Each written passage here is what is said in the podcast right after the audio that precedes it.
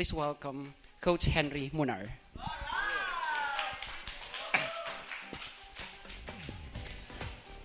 Um, good morning. Try muna tayo bago tayo mag-umpisa. Yes, Lord, salamat sa napakalamig na panahon. Salamat, Panginoon, na safe kami. Protektahan niyo po, Panginoon, ang uh, dinadaanan ng bagyo, lahat ng komunidad sa La Union, lahat, Panginoon, ng uh, lugar sa Pilipinas na matadaanan ng bagyo. Lord, ilanyo niyo ang mga tao sa kapahamakan, sa kalamidad. So, Lord, uh, we ask for your grace, your power, to be in us, to be in this place, Lord, that we may understand your word today. So, Lord, speak to us personally and uh, talagang relevantly sa aming pangangailangan. In Jesus' name, Amen. Uh, tayong mga Pilipino, mga tao, mahilig tayong uh, mag-alala ng mga bagay na nangyari sa buhay natin. Na mga pwedeng bad memories or good memories. Your first date, di ba? First marriage proposal, na first marriage proposal, ibig sabihin, ibig sabihin may second. sorry, sorry. Ibig sabihin nun, na, na, na-divorce ka. Um, yung funny moments mo, no, unforgettable moments, nung ikaw, ay, ikaw, ba, ikaw pa ay bata, nakakais, nakakatawa, no, pag iniisip mo yung mga yon. So our topic for today is entitled Remember Me. It's about focusing the mind on the master and his exploits. So, ang i-remember natin ngayon ay yung master at yung exploits. Pag sinabi natin remember, alalahanin lang natin kung ano yung mga nangyari. No, ano mga nangyari sa uh, nakalipas na panahon. Pag sinabi mo namang exploits, ito yung remarkable work or deeds. So, this topic mainly focuses on the Master, ang Diyos, at sa kanyang mga ginawang magagandang bagay, no? great things sa buhay natin. So, itong topic na to, actually inspired by Jamela. Kasi palagi kong narinig sa kanya, sinasabi niya na, Don't recall what God has already forgotten. Keep on remembering what is delighting to Him. And ito magandang alalahanin natin. Hebrews chapter 8 verse 12. For I will forgive their wickedness and will remember their sins no more. So, pati ang Diyos, no? Hindi na niya inaalala ang ating kasalanan. So, ano kaya ang mga inaalala niya sa atin? So, yun ang aalalahanin natin ngayon. So, remembering is a simple activity of the mind. Tama? Pero kapag ito'y patuloy na inaalala natin, depende kung anong klaseng inaalala mo. Anong bagay, pangit o maganda it will really affect your life. It will really affect your emotions, your lifestyle. Um, so the quality of your thinking leads to right living. Kung anong quality nung inaalala mo, minsan talagang naapektuhan yung um, production. Kayo yung uh, quality ng buhay mo. Anong klase kang tao? Negative thinker or positive thinker? Balance. hindi. Pag ito yung, pag sinabi kong negative thinker, palaging negative. No. Kung nakikita mo yung bagay dahil problema, dahil solusyonan, iba yon. Pero yung negative thinker, puro problema lang naiisip, wala namang ginagawang uh, solusyon, yun yun yung sinasabi ko. So, negative thinker, ito yung mga uh, uninspired and uninspiring. Mas lalong pumapangit at nakakapangit. Tama? O kaya pag ikaw naman yung positive thinker, ikaw yung motivated at motivating. Mas lalo kang gumagwapo, nakakahawa ka pa ng kagwapuhan at kagandahan. these, are the, these are the positive people. So, remember we are a spirit, we have a soul. Itong soul na to um, comprises your fluctuating emotions, inconsistent will, and um, processing mind. And we have a body. So, so by receiving the grace of the Lord, by receiving Jesus as your Lord and Savior, your spirit will be okay. Pure like Christ. Perfect like Him. Pero may mga bagay na nangyari sa atin eh. Bad memories, no, na impluensyahan tayo ng mundo, naapektuhan tayo ng choices ng ibang tao. That's why these bad memories, yung mga nakaraan natin, have been part of our soul, have been part of our memories. At kapag itong mga memories na to ay hindi mai-surrender sa Panginoon, hindi ito mai-aalay sa Diyos, this can be used by Satan no, to cause us to be aggressive, to cause us to be ano, unforgiving, magtanim ng galit. So it's very important that we surrender all of these memories to the Lord. No. Um, but the good news is, God has given us free will. Free will to surrender our bad memories, our soul, to the Lord, so that He can, so that he can work in and through us. So, sabi sa 2 Timothy chapter 1 verse 7, God has given us the spirit of power, love, and self-control. Go, control. Meaning to say, this is the power to decide, the power to submit your bad memories or emotions now to the Lord. If uh, Philippians chapter 2 verse 13, for it is God who works in you to will and to act according to his good purpose. Remember that if you are already a son of God or a daughter of God, you already have the mind of Christ. Right? So let us continue to remember the right things. So let us continue to remember the right things for us to live you know, a successful life. Sabi dito, Romans chapter 12 verse 2. Be transformed by the renewing of your mind, then you will be able to test and prove what God's will is. His good, pleasing, and perfect will. Now, let us just focus our mind right now. Let us focus our mind on the Lord oh, by remembering these three things. Itong tatlong bagay na to.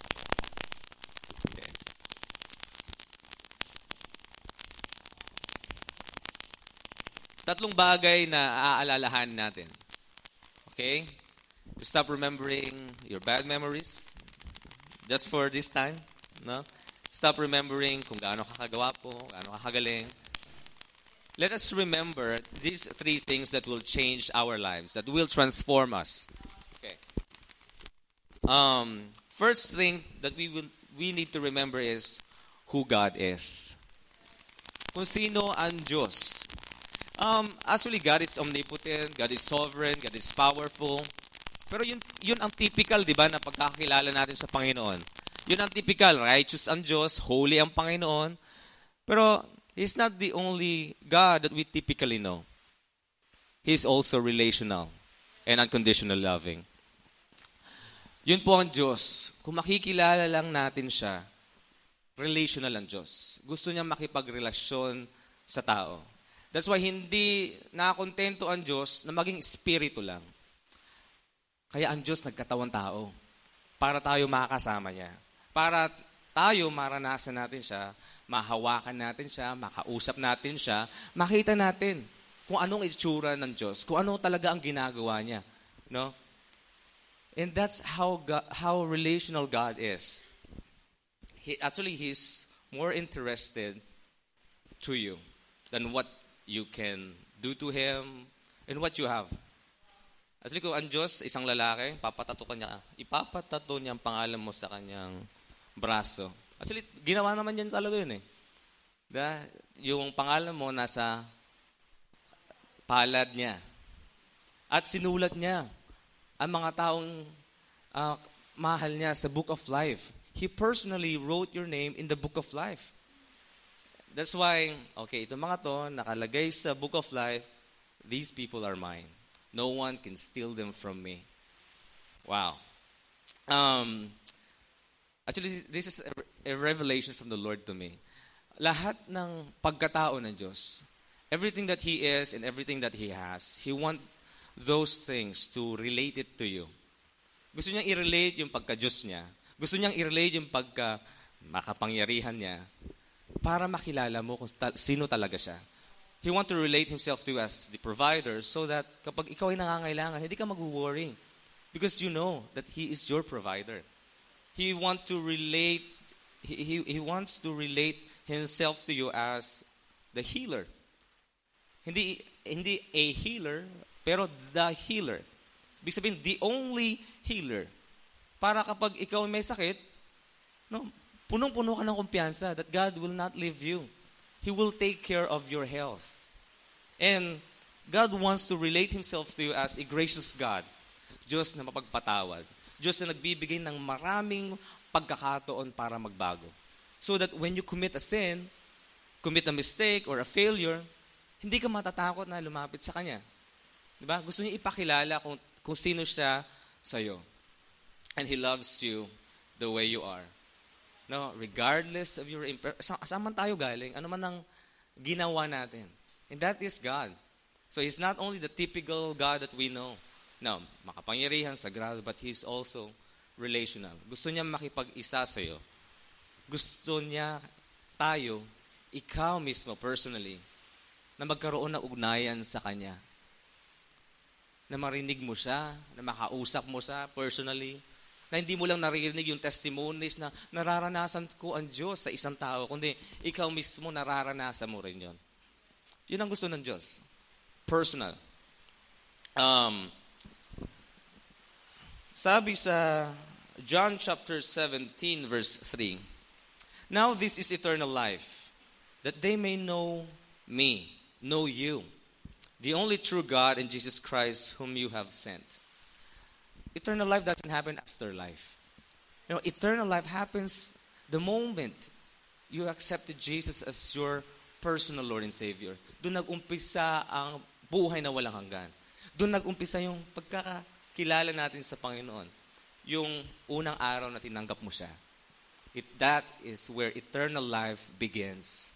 Na open yung door for you to know Him. Okay? Um, actually, God can not uh, get any closer to you anymore. There's no gap be- between you and the Lord. Kasi God is always for you. God is always with you. Do you, do you believe that na ang Diyos cannot get any closer to you anymore? Kasi God is in you. Right? Pero feeling natin, ang distant natin sa Kanya. Pero sa tula, feeling lang po yun. In the Spirit, since you have a relationship with Jesus, if you have a relationship with God, actually you're so close to the Lord. You are in Him, and He is in you. Ganda, no? So that is God. Remember who God is. He's relational. Number two, remember what He has done. Um, remember what Jesus has done. Alam niyo yung Jesus, uh, God parted the Red Sea. Tama? Tinulungan niya si David para patayin ang napakalaking, napakalaking tao no, for the Israelites. Ano, yung mga nangyari sa, sa Old Testament, sa Bible, yes, nakita natin ang great miracles ng Diyos para kanino? Only for the Israelites. Tama? But ang maganda dito, isang bagay na ginawa niya na hindi lang para sa mga Israelites, kundi para sa lahat ng mga tao, para sa akin at para sa iyo. That is, yung pagpapapako ng Diyos sa krus. Kasi mayroong mission ng Diyos eh. His mission is to include all the people, including the Gentiles. Pag sinabi mong Gentiles, tayo po yon. We are not uh, uh, the original people of God. No? The original people of God is the Israelites. Sila lang yung may karapatan na tawagin ng Diyos, Diyos. Pero salamat sa Panginoon dahil siya ay relational, gumawa siya ng uh, napakagandang bagay upang maipakita sa atin na God is really interested to you. He wants to know you. No, Jesus let himself be nailed on the cross para magkaroon ng way not to connect us to him. That is the second point. God or Jesus made the bridge to connect us to him. Gumawa ng paraan ng Diyos para tayo magkaroon ng ugnayan sa Kanya. Na hindi na lang ang mga Israelitas ang maging tao ng Panginoon, kundi pati ikaw, pati ako. Yes, that's the, the greatest thing that Jesus, that God has ever done no, sa mga tao. Uh, in order for for Jesus to make the bridge or to make the bridge, kailangan niyang isakripisyo ang buhay niya. He needed to die for us and as us. So napaka-importante na malaman natin kung gaano tayo kamahal ng Panginoon. Kung gaano tayo ka-importante sa Kanya. Ano yung mga pinagdaanan niya? Gano'n ko maiahalin tulad yung sitwasyon ng Diyos nung pinapatay ang kanyang anak para tayo makatawid lang no, sa penalty ng ating mga kasalanan. You know, uh, nagdesisyon ng Diyos noona pa. He really wanted us to be connected to Him through that bridge. Isipin nyo, yung mga taong nasa loob ng tren, no, dumadaan sa bridge para makatawid sa isang lugar, hindi nila alam kung anong nangyari sa tatay. No? They do not know, hindi nila maintindihan yung feelings ng tatay. Umiiyak, ano kaya nangyari sa taong to? Problemado tong taong to. No? Pero, ganun po tayo kahalaga sa Kanya. That's how we matter to Him. Na kaya niyang ibigay, ialay ang Kanyang anak para lang sa atin, para lang sa iyo. So, kung siniisip mong hindi ka mahalaga, kalokohan po yun. No? Ang pinaka maganda mong isipin, alahanin mo. Eh, yung video na yun, pa, hindi para paiyakin kayo. Para maalala natin kung gaano ang Diyos nagsakripisyo para ipakita sa atin ang kanyang pag-ibig, para maipadama sa atin kung gaano kaka-importante sa kanya. Um, pangalawa, no, Jesus prepared a free gift of salvation. Alam niyo, ang Diyos mayroon siyang mission sa buhay. That's why He came down on, no, on earth para sa isang mission. Gumawa lang ng free gift. Mag-pack ng regalo. Since Christmas na po ngayon, yun rin po ang simbolo ng pagpapak niya ng regalo. Jesus Christ Himself is the free gift of salvation. Tama? So, pagbaba ni Jesus, literal no, literal. Gumawa, gagawa ako, pupunta ako sa earth, gagawa ako ng regalo. No? At para magawa niya yung regalo na yon, mapa, mapapagdaanan niya ang mga masasakit na karanasan. Tulad ng sabi niyo, Lord, if there is an opportunity, if there is a possibility para matapos na itong, o kaya hindi ko nagawin ang mission ko, Lord, the easiest way, Lord, take this cup of suffering. No? Pero ang sabi niya, he made a decision. Firm decision, resolute decision. Sabi niya, Lord, not my will, but your will be done. Let the free gift be made. No. So, nung sinabi niyang, it is finished, napako, niya, napako na siya, dinuraan na siya, nilatigo na siya, napahirapan na siya, nandun na siya sa krus, hanggang sa, sabi niya, Lord, it is finished. Tapos na po ang pagpapak ng free gift. It is already made. Wow. And this free gift of salvation is free. Alam niyo, kung iisipin natin, use your imagination. Lahat ng uh, tao sa mundo, para sa lahat, maipapanganak pa. Naniniwala ako na nandito na lahat ng pangalan ng tao sa free gift na yon. You yung mga membro sa family mo, tama? From Jesus to Ray, no, from Jesus to Mila, from Jesus to Regine. So isipin nyo, um, now it is already available for us to receive you the, the free gift of salvation.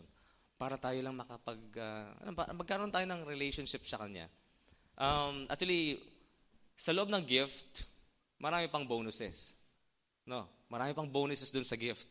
Pero ang pinakagusto ng Diyos, yung talagang makonect lang tayo sa Kanya. Magkaroon lang tayo ng relasyon sa Kanya. At na-experience natin kung sino talaga siya. And then yung magandang buhay, righteousness, um, bro, uh, not broken relationship, restored relationships, champion mentality. Yun na lang, bonus na lang po yun. Kapag ni-receive mo yung free gift of salvation, wow. And tapos, uh, unti-unting magpapabago ka. You will continuously know the Lord. And ilang gusto ng Panginoon. Okay? Um, ito, ginawa niya yun dahil no, it is His heart that no one would perish, that everybody would receive the free gift of salvation. So, let us remember yung kabutihan ng Diyos sa buhay natin. as we take this Lord's Supper. That is the essence of the Lord's Supper pala. It's remembering everything that Jesus has done on the cross for you. No, so it is remembering who God is. So this time you will be given an opportunity para alalahanin kung ano yung mga gusto mong alalahanin na magagandang bagay na ginawa ng Diyos sa'yo at kung sino siya, paano niya ipinakita ang kanyang sarili sa'yo. Now this is your moment, not between your friend, but between you and the Lord. Take this time to thank Him, to recall how you matter to the Lord. So you can now pass the bread and the wine. Kasi you cannot, you yourself cannot pay for your salvation. That's why it is free. Ang Diyos ang nagbigay nun. I would surprise them. And I would give them a gift na huh, makakapagpabuti sa buhay natin. Yun lang ang gift, pinakamagandang gift na pwede ko. Pala, pag nag-share ako ng uh, gospel, especially sa VIP, when I'm going to share a gift to you na ito yung pinaka-importanting maibibigay ko sa'yo, o ma-share ko sa'yo. The gift of salvation. And point number three is remember who you were before and who you are right now. Alalahanin po natin kung sino tayo noon, saan, saan tayo nanggaling, saan tayo, ano, ano tayo noon, at sino na tayo ngayon. Okay. Um, ang tanong ko po sa atin, is it hard to change ourselves? Mahirap, no? Tama? Pero hindi mahirap. It is impossible. it is impossible without the Lord. That's why first point is you were a biologically born sinner from Christ, away from the Lord. Kaya sabi dito sa Romans 3:23, we were biologically born a sinner. Everyone has fallen short of God's glory. No one is good, not even one. Sabi niya. Why? Bakit walang sino man na mabuti? It's because of the sinful nature no, imparted to us. Na done by one man. Done because of, uh, by one man, because of his disobedience. Si Eve, tsaka si Adam. Itong sin na to, na i-transfer sa from generations to generations until right now.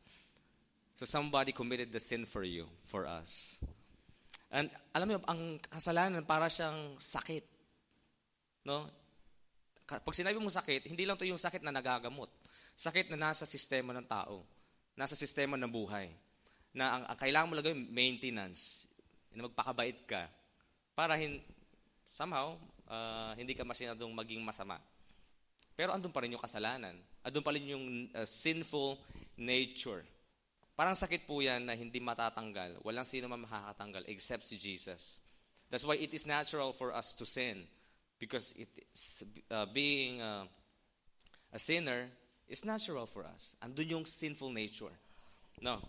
Um, so, ang pinaka, maka, pinaka akma, no? ang taong makakagamot lang dun sa atin, yung sakit na yon is Jesus Christ. Sabi sa 2 Corinthians chapter 5 verse 17 na For those who are in Christ Jesus, He is a new creation, the old has gone, and the new has come.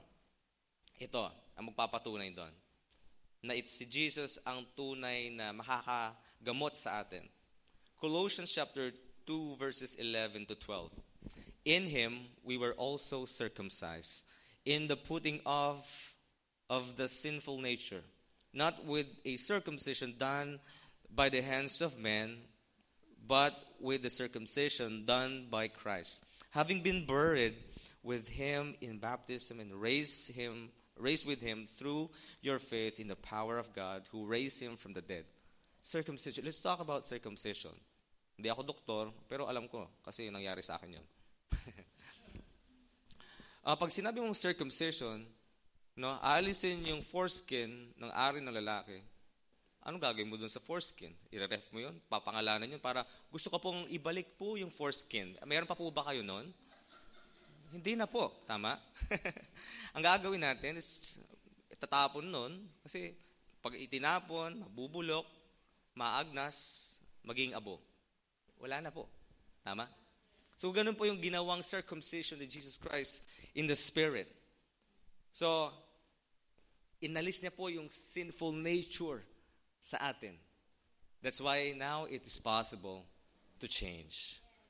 It is possible to change in Christ. Not from Christ, but in Christ. So, pag tayo po nakipag-isa kay Jesus, ito pong mangyayari sa atin. Second point is, you are. No, that's, that's the first point. The second point is, spiritually new person in Christ. Masarap nun. So, this is the assurance. No? I would like to emphasize this, na kapag ikaw ay uh, born again Christian, the sinful nature is not part of you anymore. It's not in you anymore. Ito, um, siguro noon, may access ang demonyo sa buhay natin. That is his uh, direct access sa buhay natin. Since, nas, since may sinful nature tayo, no, pwede lang siyang pumasok anytime. Pwede siyang magstay doon. Pwede siyang tumira doon. Kasi, wow, comfortable siya eh. Parang you have a common denominator.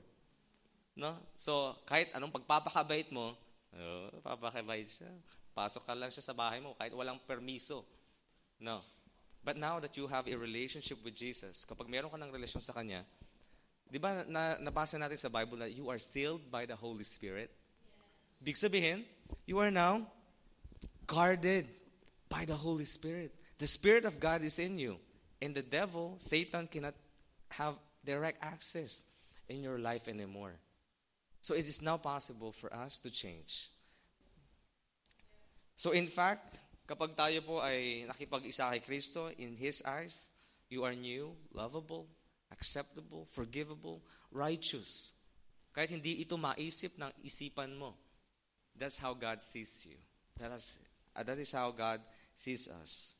So, personal application. Ito ang gagawin po natin. Application is, para magkaroon tayo ng memories, magkaroon tayo ng testimonies, karanasan sa Panginoon, how will you have a memory? Kailangan mo maranasan, tama? Um, personally know and encounter the Lord. And that is available for us. No? Pwede pong mangyari po yun sa atin. And I'm encouraging everyone na mga nandito po, meron po tayong, we, we, we really want to help you na para ma-encounter ang Panginoon. We have the pre-encounter, no? A five Sunday course which prepares your heart to encounter God sa November 8 na po mag-uumpisa. So, wag nang kuan, wag nang uh, patumpik-tumpik pa. Enroll now. Kasi ito yung parang para ma-prepare yung puso natin.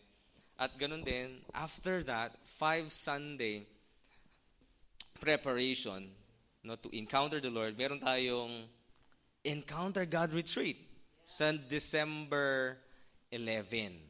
Tama? At 11, 11 and 12. Yun, a two-day and one-night personal encounter with God. So personally encounter the Lord. And yun ang nais ng Diyos sa atin.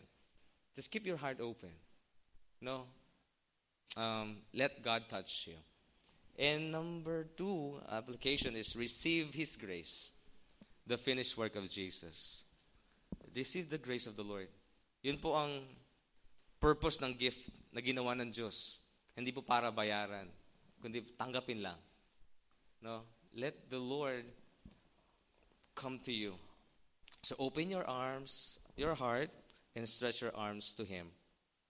And then number three is believe and live your new identity in Christ. So the only opinion that matters is the opinion of the Lord. Wala pong na tayong papakinggan na iba. No? Pagdating sa identity natin, kundi ang Diyos lamang. Kapag may nagsabi sa yung hindi ka karapat dapat sa Panginoon, sa Panginoon, noon yun. Pero ngayon na meron ka ng relasyon, you are karapat dapat. Kapatapatawad. No? Kagalang-galang. Katanggap-tanggap. So there is only one opinion that you need to believe in. That is the opinion of the Lord. Actually, you're not pitiful. You're so wonderful. Tama? So yung tatlong bagay na yon, yun ang alalahanin natin. Remember who God is. Remember what He has done for you. And then, remember who you were before. Para hindi tayo maging mayabang. No. Para hindi tayo maging mayabang. Ah. Remember who you are right now. Para alam mo kung saan mo huhugutin yung confidence mo. Sa, para alam mo kung ano ang source ng lakas ng loob mo. It's only because of the grace of the Lord. When you say grace, it is not your performance, it is not it is not your work, it is the performance of the Lord. Lahat ng magagandang bagay ay ginawa niya para sa iyo. Para bumuti ang buhay mo, para mabago ang buhay mo. So let's uh, pray. Lord, salamat, Panginoon. Kung sino ka sa buhay namin. Pinakilala mo kung sino ka. Pinaranas mo, pinakita mo, Panginoon. Hindi lang ka, hindi ka lang namin nakilala, kundi nararanasan ka pa namin. Ipinadama mo kung gaano po kami ka-importante sa inyo. Kung, ba, kung gaano niyo po kami pinagpapala araw-araw. Salamat, Panginoon, sa pagbabago mo sa aming buhay. Lord, wala po kaming kayang gawin. We cannot save ourselves. Lord, kundi lang dahil sa ibiyong biyaya. Wala po kami sa kinatatayuan po namin ngayon. But salamat, Panginoon, na kami po niligtas mo, gumawa ka ng paraan para kami po, Panginoon, ay maligtas, makakasama ka, makakasama ang pamilya namin, at bumuti ang buhay namin. Upang sa ganun, Lord, talagang ma-fulfill yung plano mo sa buhay namin. So Lord, we praise you, we glorify your name. In Jesus' name, amen.